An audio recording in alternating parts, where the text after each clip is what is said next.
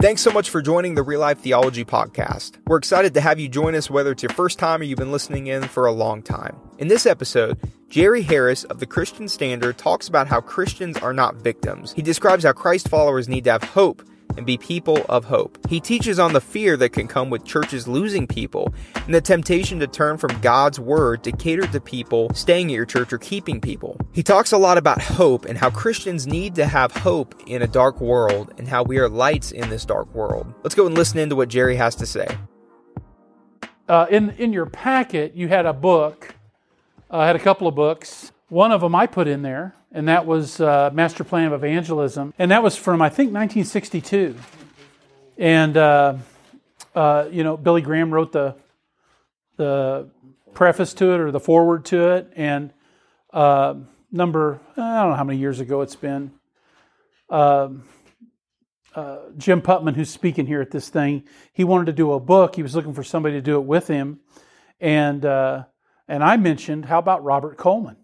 And they all kind of looked at each other. These guys were talking. I is see, is he even alive? and uh, and uh, I said, well, let me try. I'll try to I'll try to track him down. And so I made some phone calls, left some messages, and like two weeks later, I get this thing on my phone, and I go, I I wonder, and I hit the uh, the button on my phone, and it was Robert Coleman, and uh, he ended up writing this discipleship book with with Jim Putman uh, but what an incredible man. And uh, incredible man. He's got one of those voices. I don't know, maybe it's just kind of an old school thing, but he had one of those preacher voices that. No, no, like you felt like you were almost talking to God voices, like a radio voice. Has like a really big voice, and he's he's like six six and a real a, a chalk of you know white hair. He's you know he's in his nineties now. Uh, yeah, yeah. I mean, just just kind of a, a big presence. Uh, got a kind of a James Earl Jones type of voice, and and uh, but I mean, just an incredible man. And and that book. I mean, if we're talking about discipleship, it's kind of a seminal work. It's kind of it's a precursor to everything else. So I thought you could you might enjoy that. And then the other book that was written by Dr. Young is Resilient, which is what this is being named after. And they asked me to be one of the guys that, you know, they endorse endorse the book.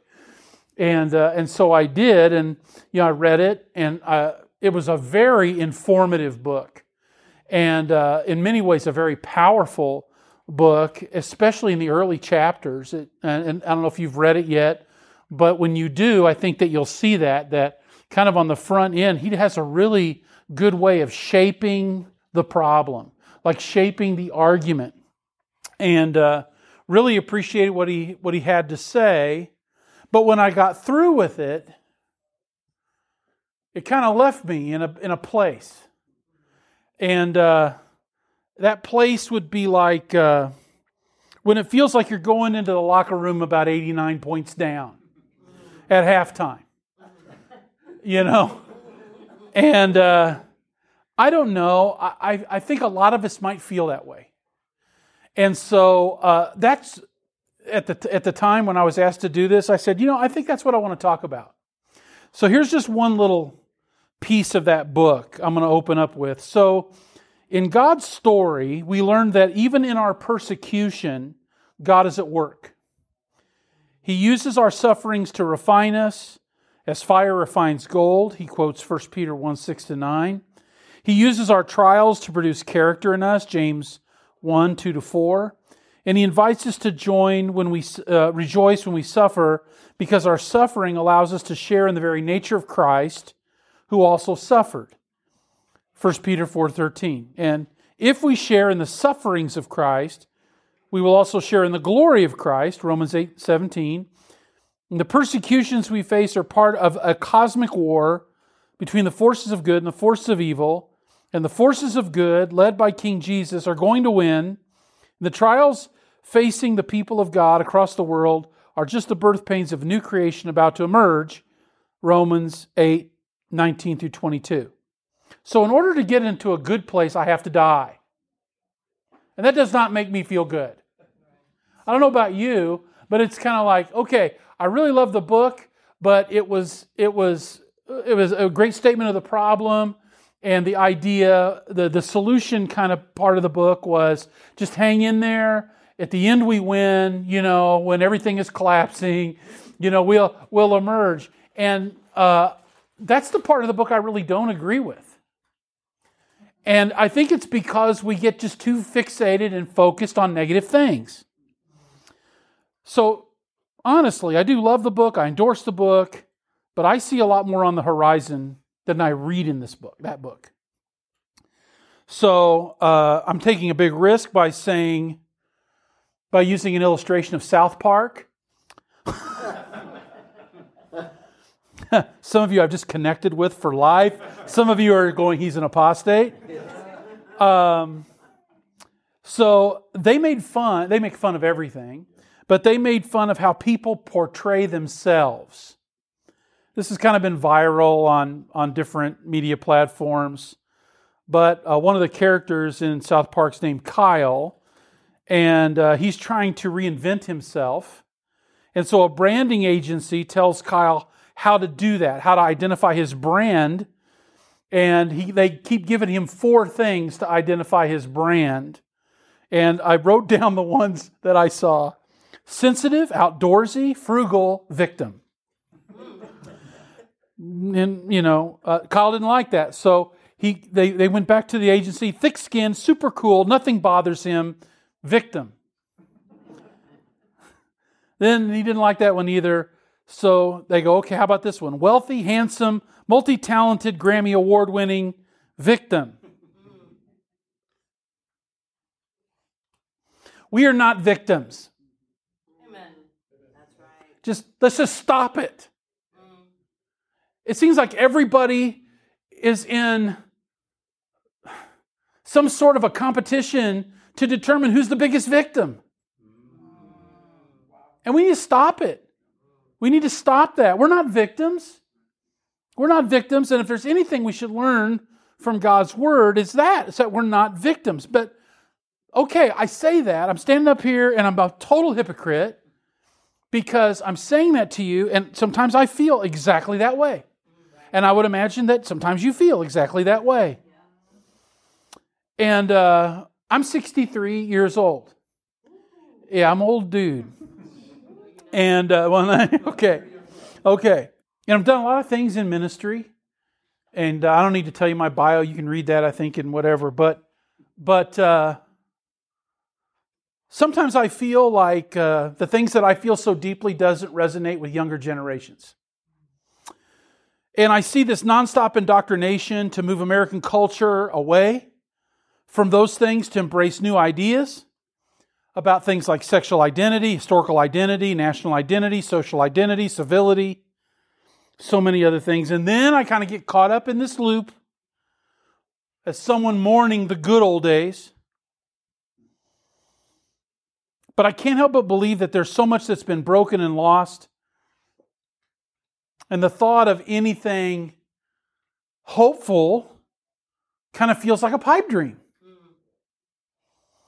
So a, while, uh, a couple, a few months ago, there was this thing happening in Wilmore, Kentucky, uh, and and you all heard about it. It was Asbury Revival, and uh, you know a whole lot of people were appropriating it. You know, it was like it like started out with this this just uh, a group of kids that didn't want to leave chapel service, and by the way, you know, uh, Asbury University is, uh, is connected to United Methodist Church and Wesleyan Church, which is really not, uh, I mean, you know, the, the, they're fighting right now about which churches are going to leave the denomination because of their stand on identity issues. I mean, it's happened. Hundreds of churches petitioning courts to do this kind of thing.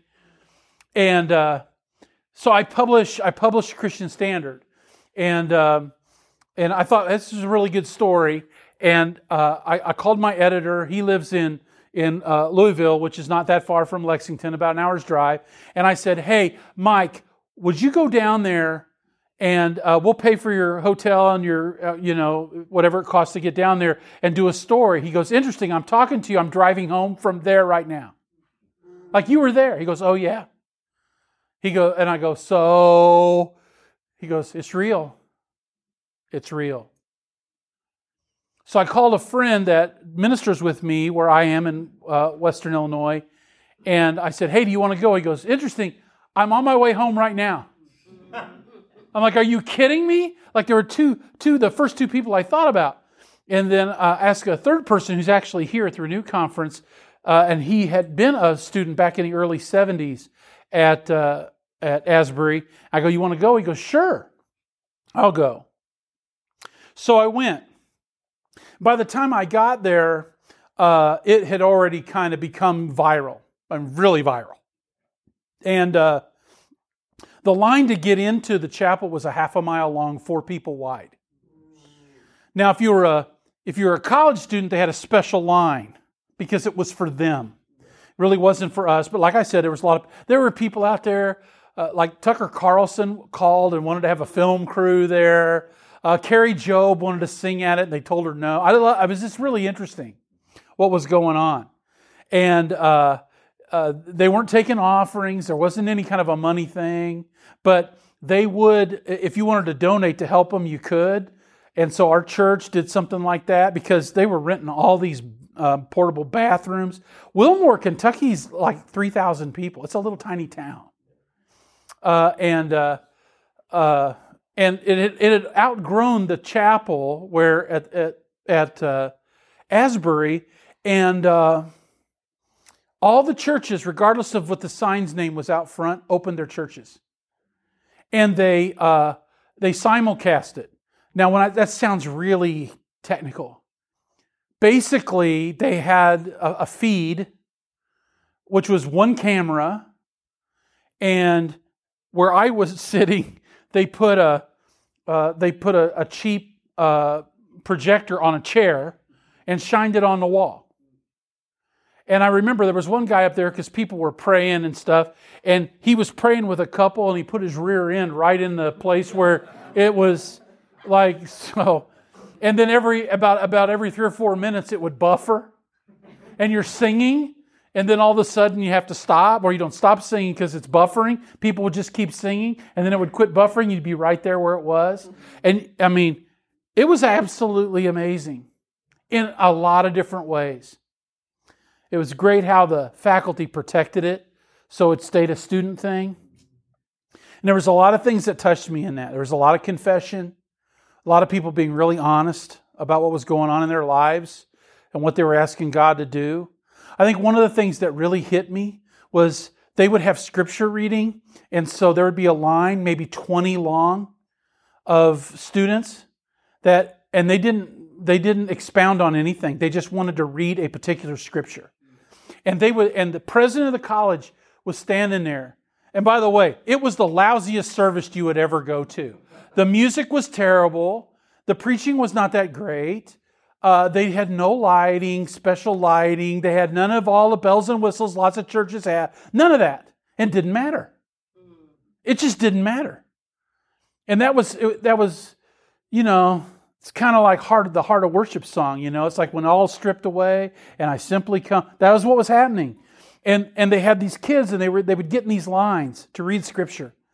And the president of the college was standing there and they would come up and, and uh, one of the students would just hold his Bible and he would read this. You know, and a lot of them were weeping when they were doing that, you know, and they, they would read that scripture. And then the, the, uh, the, the president would go, This is the word of God. And then everybody in the whole, everywhere would say, And we believe it. Amen. And then the next one would come up and read a scripture. And then the president would go, This is the word of God. And they would all go, And we believe it. And it was over and over and over again. And I think different people that went to that were maybe looking for different things, or maybe they were surprised by different things. But in, in my heart, hold on, when my heart, I was feeling kind of like Elijah under the broom tree, where Elijah tells God, I've been so zealous for you, and I'm the only one left. you know? And then when he finally gets to the cleft in the rock, God goes, I have 7,000 that haven't bowed the knee to Baal.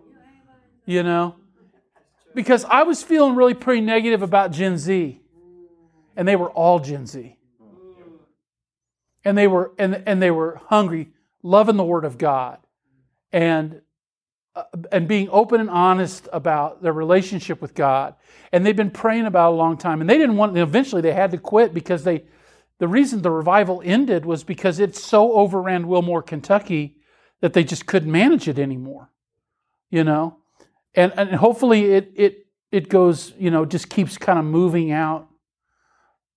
But the reason I was there, the reason that that God put circumstances in the position that they did was because I needed hope. I needed hope, and I just think I think you do too. I think we all do. You said you had, had your hand. I was just gonna say, didn't it start with like two or three students and then it grew from there? Yeah, they just didn't leave the chapel. They just didn't leave the chapter. Chapel service was over. They just stayed, and then they just stayed longer. And then people said, "Well, where's so and so?" Well, let's go over there see what's going on, and they stayed. You know, the fact is, ever since 1972, I think, or something like that, Asbury's been praying for revival to break out again. That they're kind of, you know, they believe in that. It helped me to, to be reminded that there is such a thing as hope, and that when you see revival, that that's hopeful. When you see repentance, that's hopeful. When you see confession, that's hopeful. When you see obedience to God and His Word, that's hopeful. And that's really what happened in that. So, um, I know this, you know this, right? Um, the smallest amount of God and His Word and His Holy Spirit is so much more powerful than any of the idols of this world. And the idols of this world demand worldly acceptance, and uh, and we don't have to follow that. Uh, God's word is true. It's infallible. It's inerrant. It stood the test of time and has done it for thousands of years, regardless of the culture. And there's been plenty of cultures, and our culture isn't the most enlightened. But on the other hand, culture has very little or any shelf life. You realize that? Like, how, how long is it before culture expires? Like the milk in your refrigerator, or you know what I'm saying? Culture changes all the time. It's so temporary, it's so disposable, but God's word is not that way. Culture wants this generation to be known as the generation of anxiety, the generation of depression, even death, death by suicide. But God can and will speak life into our generation. And I want to give you some reasons I believe that. Not just that revival. I just kind of wanted to open up with that. But uh, there's a, a, a, guy who writes for uh, writes for the magazine that I publish. Um, he uh, wrote an article here recently. I don't even know if it's been uh, printed yet. That uh, across our nation, so if you're talking about America, churchgoers are leaving denominational churches, and denominational churches are leaving denominations. And what's happening is the non denominational churches are booming right now. Uh, between t- 2010 and 2020, non denominational churches expanded by 2 million attendees, 9,000 more congregations. That was according to 2020 religion census. They are now the third largest uh, constituted group, religious group in America after Catholics and Southern Baptists. 8,000 churches chose to unaffiliate and become non denominational. And another 2,000 are considering it. And that was in 2015. Um, why is that? Why is that value, valuable? Well, I think as people are moving toward a more non denominational point of view, what they're doing is they're saying, we want the Word of God that, that we want to stand firm and stand true to, the, to these things that are sp- truly spiritual in nature. And uh, the seven pillars of the denominational churches United Methodist Church, American Baptist Church, the Episcopal Church, the Evangelical Lutheran Church of America, the United Church of Christ, Presbyterian Church USA, and the Disciples of Christ. From 2000 to 2016, all seven of those mainline denominational churches, so when you say mainline denominational, they have all been in decline. Uh, United Methodist, 16.66%. American Baptist, 19.31%. Episcopal Church, 25.21%. Uh, ELCA, that's Evangelical Lutheran, 30.47%. United Church of Christ, 36.08%. Uh, Presbyterian Church USA, 41.28%. And the Mac Daddy of them all used to be part of our streams of the restoration movement, the disciples of Christ, 49.88%.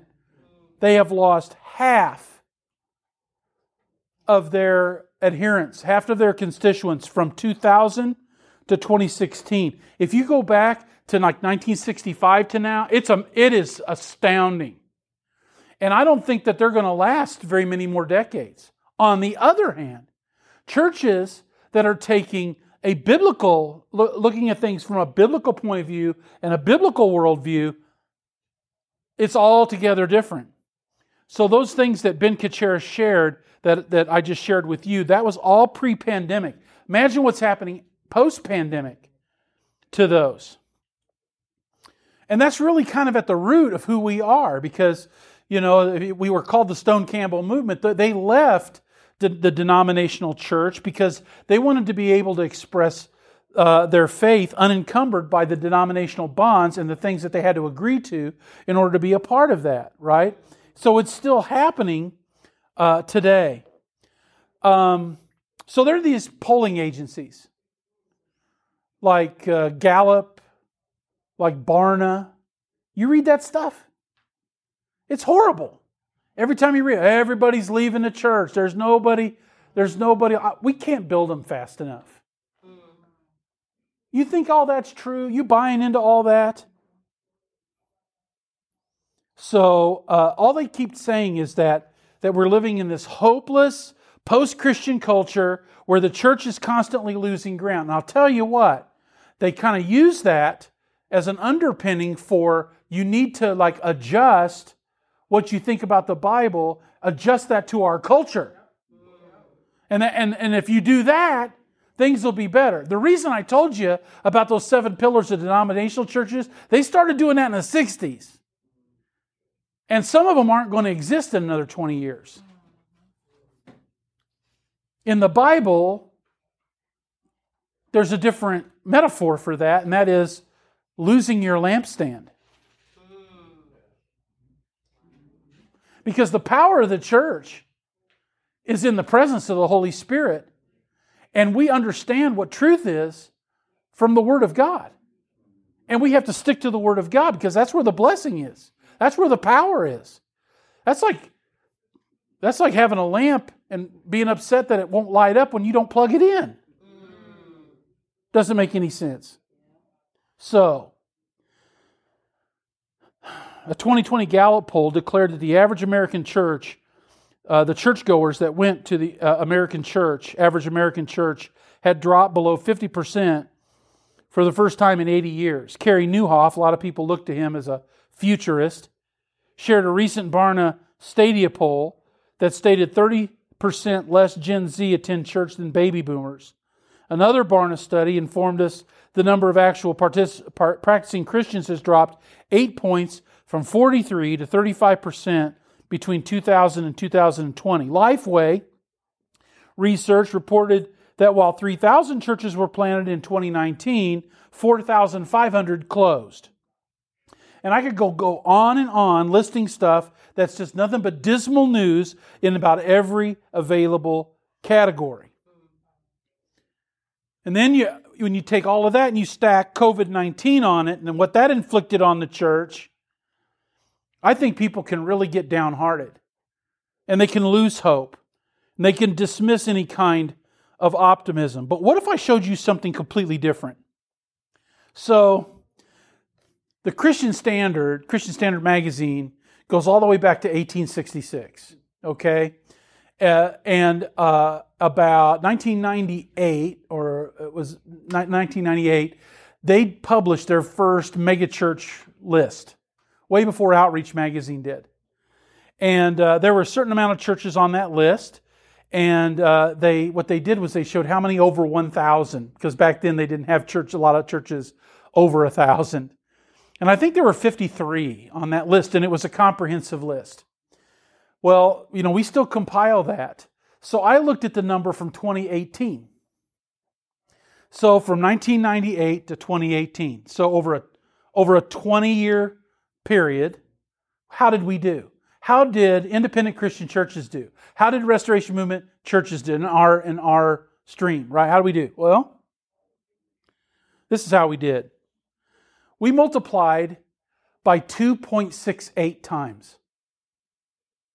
Just from that list. All I did was I compared that list in those churches then to now.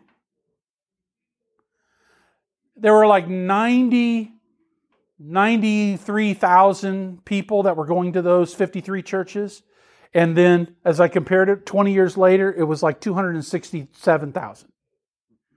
And then I looked at churches that were less than 1,000 that were uh, in 1998 that are over 2,000 in 2018. And then it went up to like three and a half times. Three and a half times. Now, I don't know if you, you know, how, how well you deal with math, but has anybody told you that the restoration movement has grown by three and a half times its size in 20 years? Oh, no, no, no. We don't talk about that, do we? Here's, a, here's another one. Well, what about that? Maybe that's attendance because people like to, you know. Baptisms, same number. Same number. Three and a half times. We had 241 baptisms for our church Easter. Yeah. Yeah. So, really?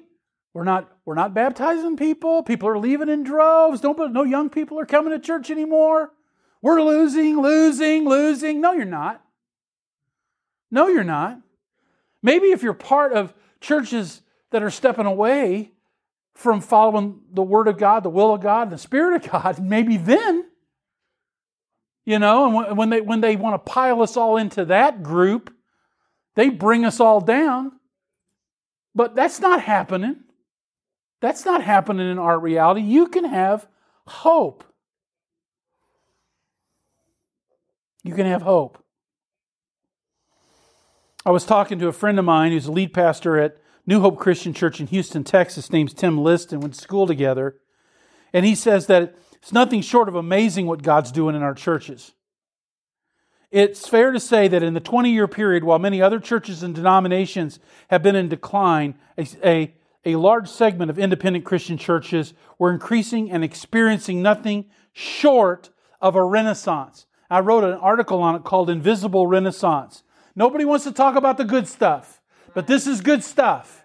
When you're baptizing thousands of people, and when you are seeing more and more people fill into our churches, and we have to build churches over and over, planting and, and, and helping church. I mean, it's absolutely amazing. I could spend more time on this. I, I grew up in a time, because I am 63 years old, where there was a lot of sectarianism.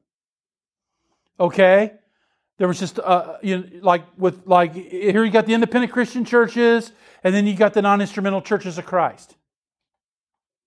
And I didn't even know that there was a subset of the Church of Christ that was the African American churches of Christ. I didn't even know that.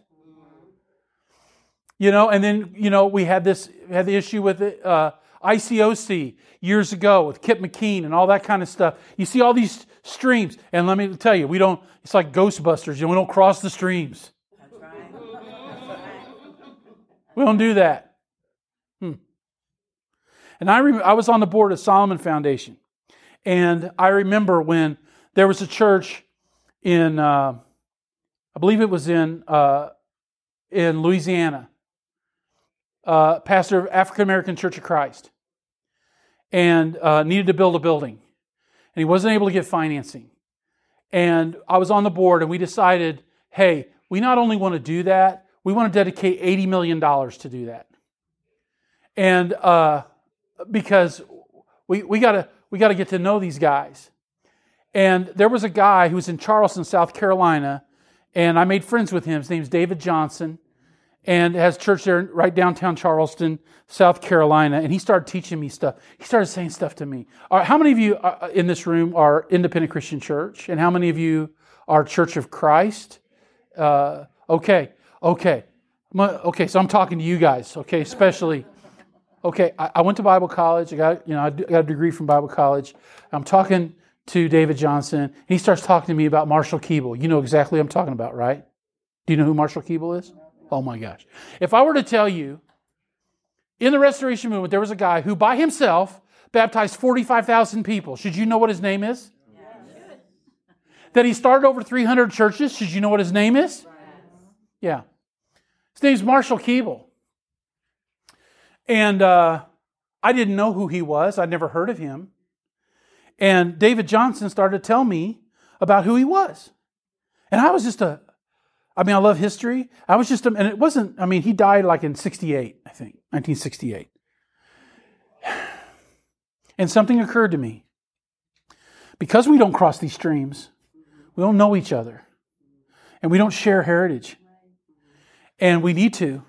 So David's talking to me about him, and I start going, wow. And, and he goes, you know, do you know how he did it? Like he would go down, and he, he did most, most of his ministry was in the South. He was, uh, he was located in Nashville, Tennessee. And, and back then, in the 30s, 20s, 30s, 40s, a lot of sharecropping going on. And he would go down and preach, and everybody that was of color would show up, and he would preach a gospel message, and they'd accept Christ. And a lot of them couldn't read. And Marshall would say, Which one of you guys can read? And somebody raised his hand and goes, You're the preacher. this is true story. This is true story. Then he'd come back around, kind of like the Apostle Paul. He'd come back around and then he'd say, So how you doing? And that's where they would establish elders. Okay? So I there's two reasons I didn't know who Marshall Keeble was. One, he was Church of Christ.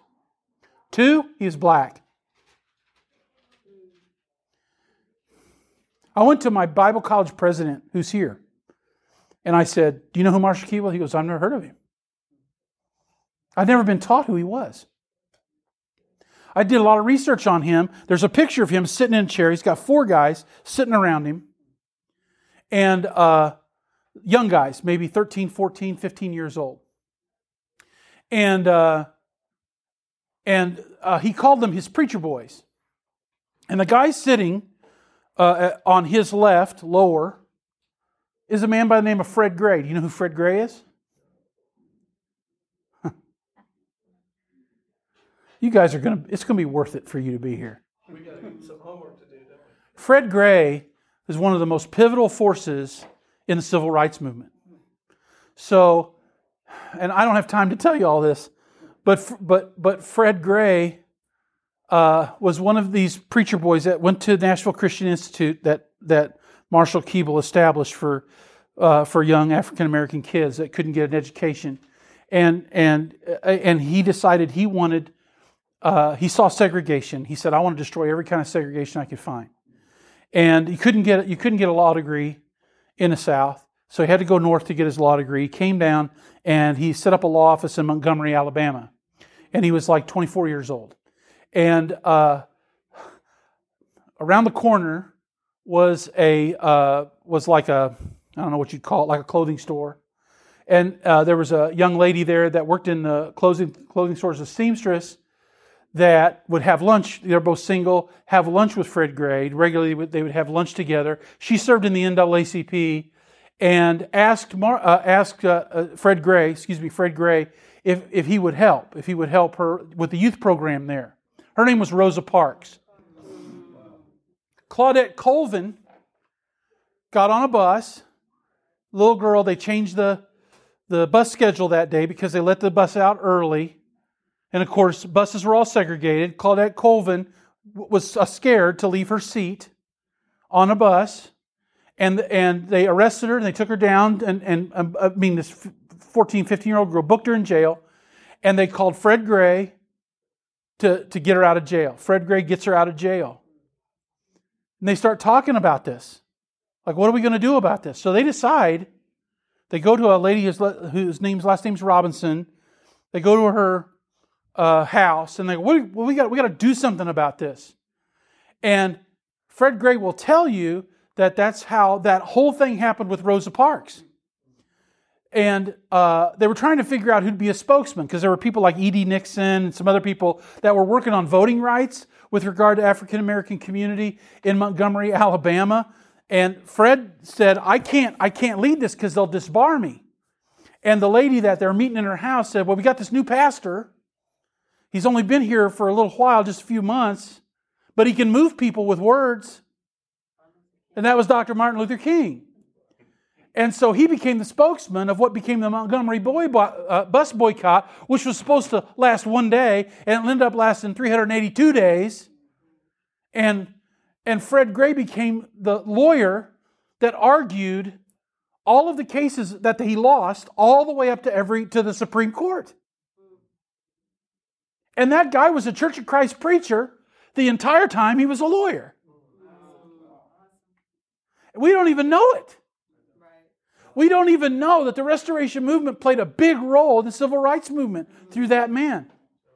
So uh, I was doing I was doing a story. I was doing a story on uh, Marshall Keeble that because David, and then I found out this guy Fred who this guy Fred Gray was. I was like amazed, and and then we did a story on a guy named Andrew Hairston who's a uh, who's a judge in Atlanta, and I started to get these are all Church of Christ people, and then. Um, I did this story on Andrew Hairston, who's friends with Fred Gray, who's still alive. And I said, Man, I would sure love to do a story. I would love to interview Fred Gray. Well, he doesn't give interviews. But this guy that had, I'd worked with with Andrew Hairston said, Well, let me see. Let me talk to him. And he calls me. Fred Gray calls me. He goes, I'm going to be speaking at Lipscomb University in Nashville. And I don't give interviews, but for some reason I just feel like I ought to.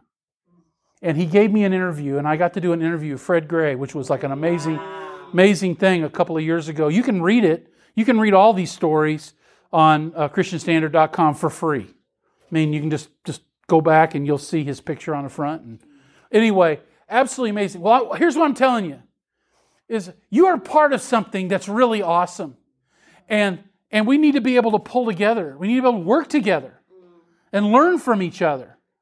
And I mean, it takes a while to trust each other, you know?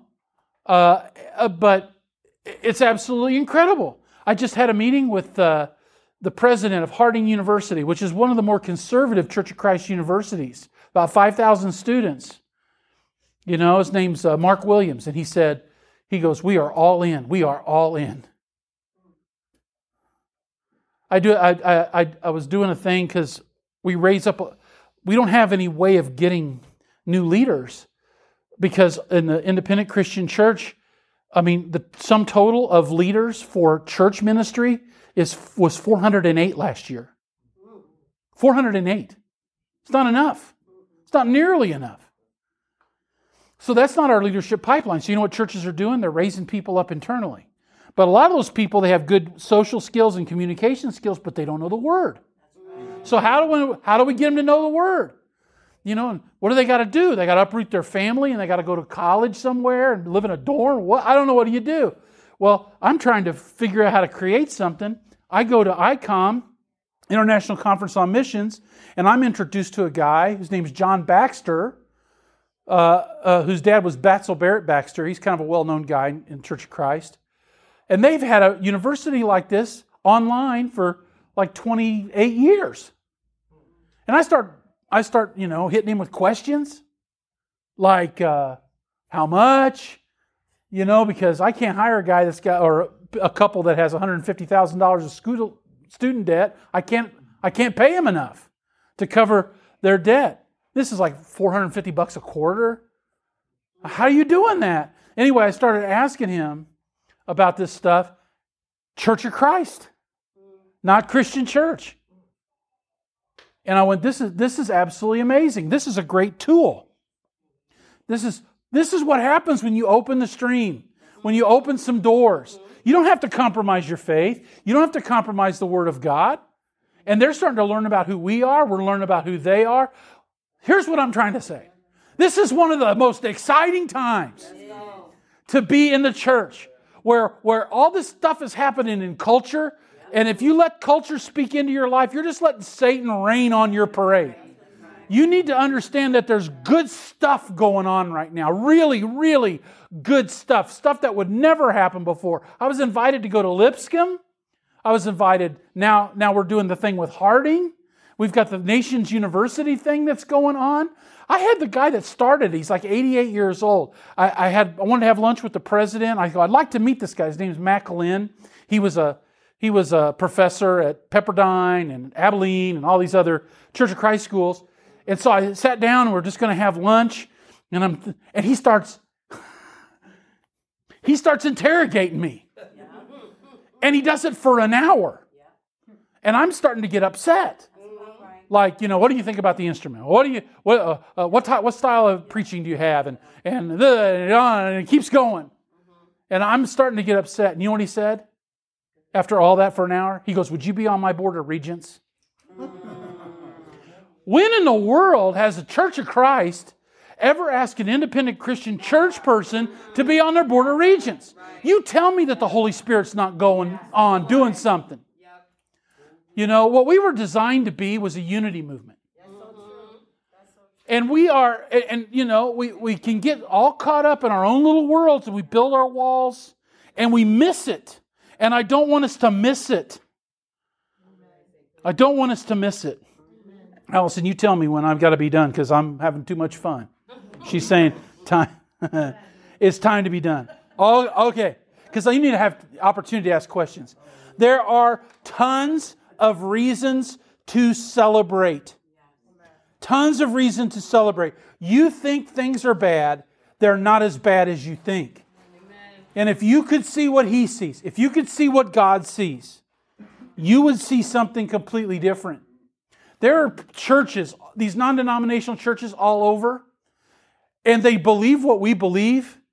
They just don't have a tribe. They don't have a group that they can say, you know, let's help each other out. They're kind of just out there doing it. I met a guy. I met a guy who who who started a church in Milwaukee. Uh, incredible guy, African American guy. His dream, he's a he was a barber by trade, and he wanted to cut the hair of all the Milwaukee Bucks. And he's really, really good at it. And uh, uh, his, his, name's Ken Locke. If you want to look him up, his name's Ken Locke. And uh, he doesn't have, he just started doing church. And they wouldn't let him cut the hair uh, uh, of, uh, excuse me, he wanted to be the chaplain of the Milwaukee Bucks, and they wouldn't let him be the chaplain of the Milwaukee Bucks. Well, then he started cutting their hair, and then they, and he was so good at it, and they all liked him. And how would you like to be the chaplain of the Milwaukee Bucks? So you cut hair. Well, then he he utilized that as a platform to start to build a church. He built a church. It grew so fast he could. It was like running two thousand in six months and I'm having I'm having dinner with him at, a, at, at, an event, and, and he's and he's like, I didn't know that there are other people who believe like I believe. Like I read the Word of God, this is what I see, and I see this other this whole this whole tribe of people that believe what I believe, and it's just so exciting. And so if we could open our eyes, you know, and kind of get outside of all of our little things. I've seen this happen with ICOC, the International Church of Christ. Same thing.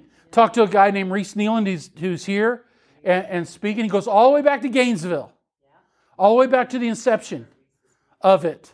And, uh, and you know, talking to him because we've done some articles. Like I'm friends with Daryl Reed, you know, and uh, some other guys that are in that movement, and uh, Will Archer, and uh, and uh, you know they've written for us in Christian Standard, and some people who've been hurt in the past, you know, particularly in like Cincinnati or Chicago, they're like, no, no, no. What's that mean? Time be done? No, I was one of those. You were one of those.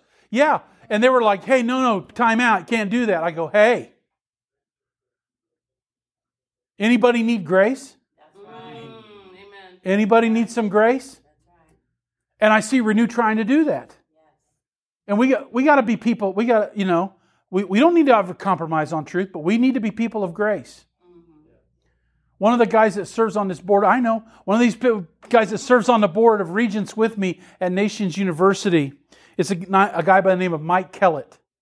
And you probably don't know who he is, but he co pastors a church in West Monroe, Louisiana, with another guy named Alan Robertson. And you might have heard of him because he's part of the Duck Dynasty family.